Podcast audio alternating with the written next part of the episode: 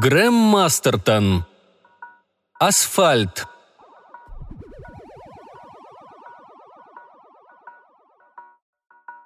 Он спал и видел. Кровопролитие.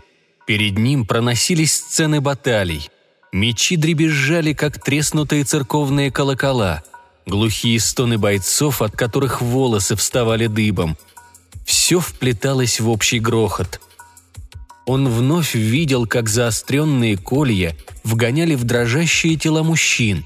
Те рыдали, а их поднимали, насаживая глубже и глубже. И они кричали, бились, сплетали руки. Он видел себя, стоящего там и с усмешкой вглядывающегося им в глаза. Потом ему приснилась собственная смерть, будто филин моргнул глазом, и воскрешение. Смятение, непонимание, чем он стал и чем с тех пор был. Он видел опять себя, бредущего сквозь лес, входящего в деревню и потоки ливня, женщин, которых он желал, кровь, которую испробовал, волков, поднимающих морды к темным вершинам Карпат. Дни и ночи мелькали, как страницы книги. Солнце, дождь, тучи, бури, поцелуи, губы, жаркие от страсти, красные струи между прекрасных грудей. Ему снился Брайтон ярким полднем, Варшава в тумане, бедра женщин, дурманящая тяжесть их духов, кареты, вагоны, поезда, аэропланы, разговоры, споры, телеграммы, телефонограммы, телефонные звонки. Картины прошлого мелькали и мелькали у него перед глазами, как нескончаемая вечность. Бывало, он садился писать письма близким друзьям и только на середине вспоминал, что их нет в живых уже 2 века. Тогда он валился на стол в пароксизме горя, стиснувшем горло. Он перестал писать, а когда письма слали ему, что случалось крайне редко, не раскрывал их. Но солнце всходило все так же и заходило, не утомляясь. И почти каждый вечер он толкал изнутри крышку гроба, поднимался со своего ложа, вставал из земли, походившей уже скорее на пыль, и питался кем придется. Одним октябрьским днем он вышел из погреба и увидел, что дом пуст, вся мебель исчезла. Шифоньер с крючками для шляп и зеркалами, китайская пирамида для зонтиков, даже ковры пропали. Он прошелся по голым половицам в своих черных лакированных туфлях с недоумением, глядя по сторонам. Со стен сняли картины. Виды Сибиу и Самишул Мика. Портрет Люси в белом-белом платье и с белым-белым лицом.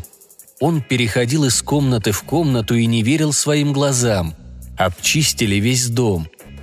Обеденный стол, стулья, комод. Бархатные шторы сняли с крючков. Все, что ему принадлежало, от стульев, часов и книг до сервиза из дрезденского фарфора и костюма в шкафу, все испарилось. Этого он не мог понять.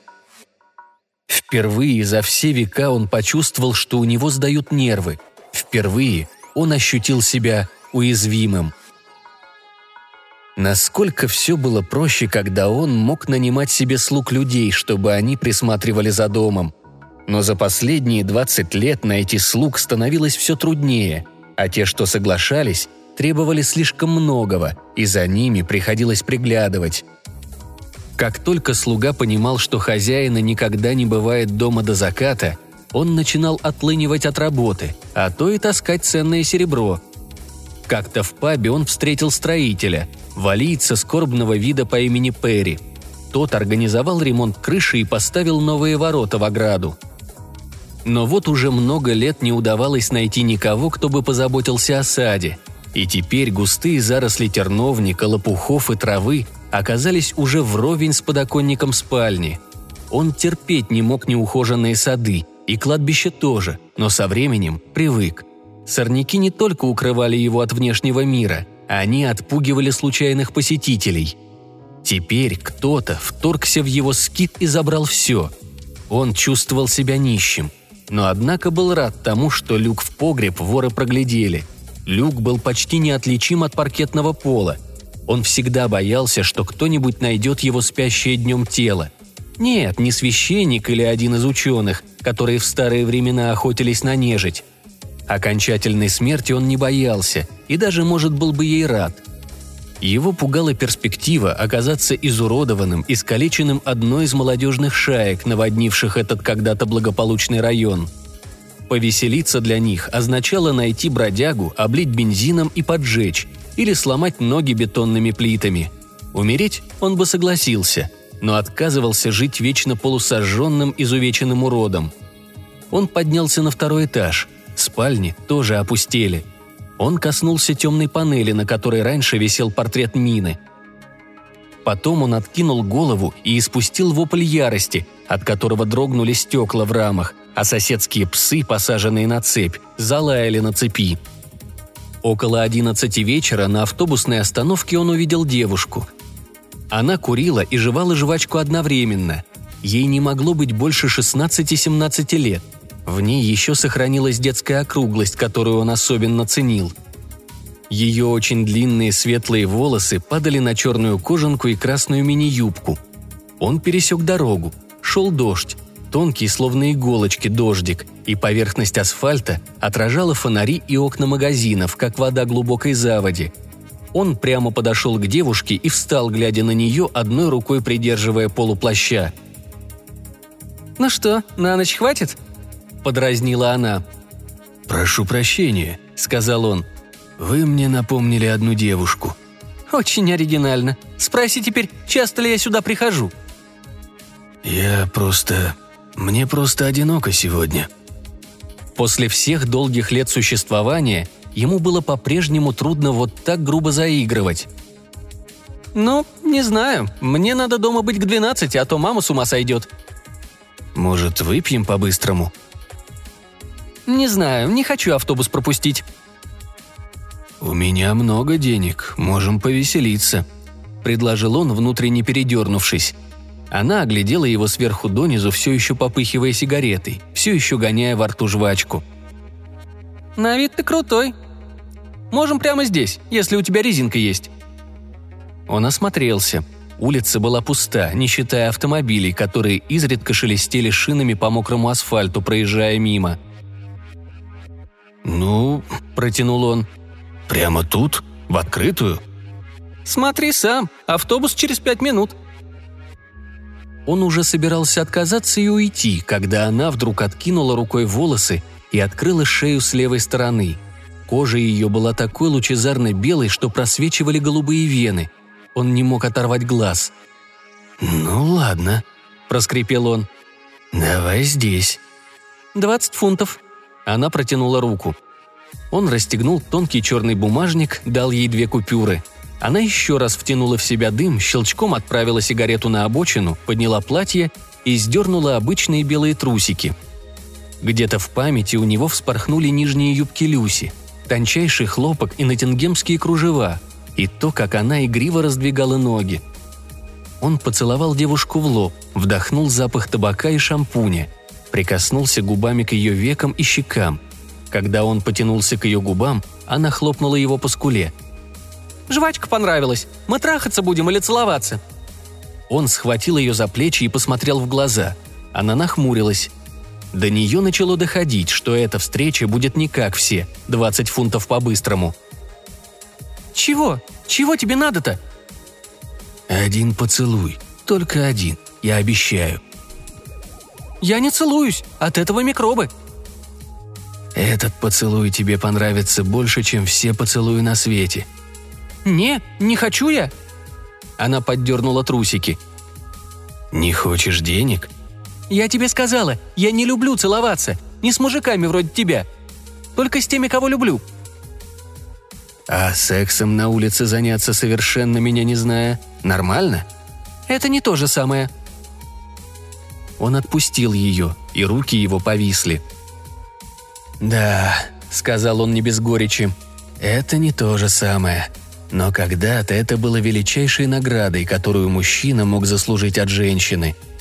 Она глупо хихикнула, как Минни Маус, и тогда он схватил ее за волосы и изо всех сил приложил ее затылком об утку. Стекло с расписанием разлетелось, цифры забрызгало кровью. У нее подогнулись колени. Он успел ее подхватить, еще раз оглядел пустую улицу, перебросил тело через плечо и, обойдя остановку, направился в кусты. По склону, пестрому от клочков газет, пивных банок и бутылок из-под молока, он не то спустился, не то съехал в темную мокрую канаву, где прела прошлогодняя листва. Голова девушки бодалась у него на спине, но он знал, что она пока жива. Спустившись, он уложил ее, трясущимися пальцами расстегнул и сдернул куртку, разорвал платье, обнажив левую грудь. Он опустился на колени, склонил голову и с четко различимым хрустом впился в шею сонной артерии. Первый всплеск он упустил, кровь залила плащ. Второй угодил ему на щеку и воротник, но он открыл рот пошире, поймал следующий прямо на язык, проглотил и глотал с сиплым хрипом, пока сердце девушки покорно качала кровь ему в горло. То ли кража в особняке его так разъярила, то ли отвращение к миру, в котором он оказался, или он просто пожадничал, но в ту ночь он оставил за собой вереницу трупов. Он проскользнул в пригородный коттедж и осушил молодую женщину, муж которой спокойно спал рядом. Под виадуком он встретил беспризорного мальчишку и оставил его, побелевшего, глядеть из картонных коробок на рыхлое небо.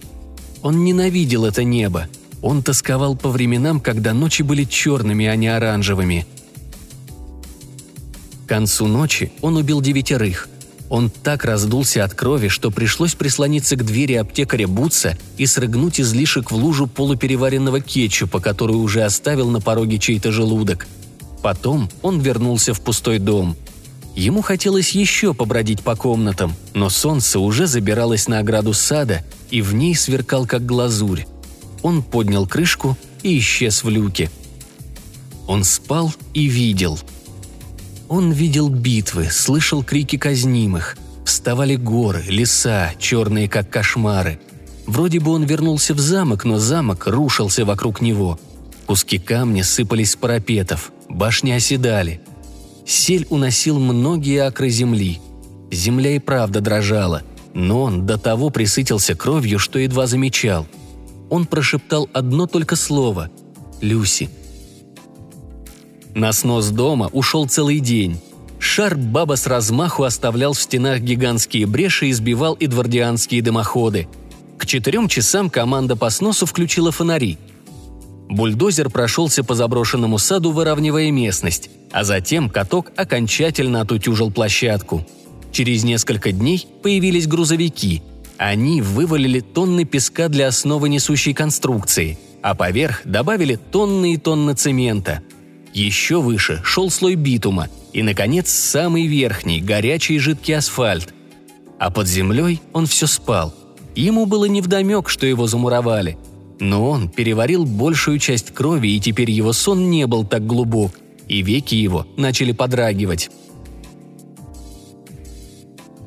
Соединительная трасса между Лидсом и Раундхэем была сдана в середине января, на неделю раньше срока. В ту же неделю его собственность ушла с молотка в Дьюсбери за более чем 780 тысяч фунтов. Викторианский портрет бледной женщины в белом платье вызвал особое восхищение публики и удостоился показа в антикварной лавке на BBC. Внимание заслужил также чиппендейловский секретер.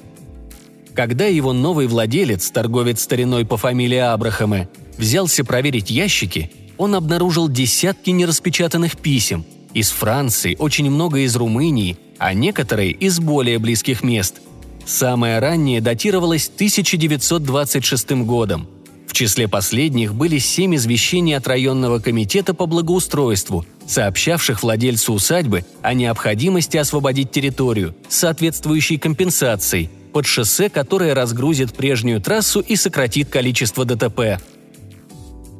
Он лежал в гробу, отчаянно бодрый и невероятно голодный, не в силах двинуться, подняться, умереть.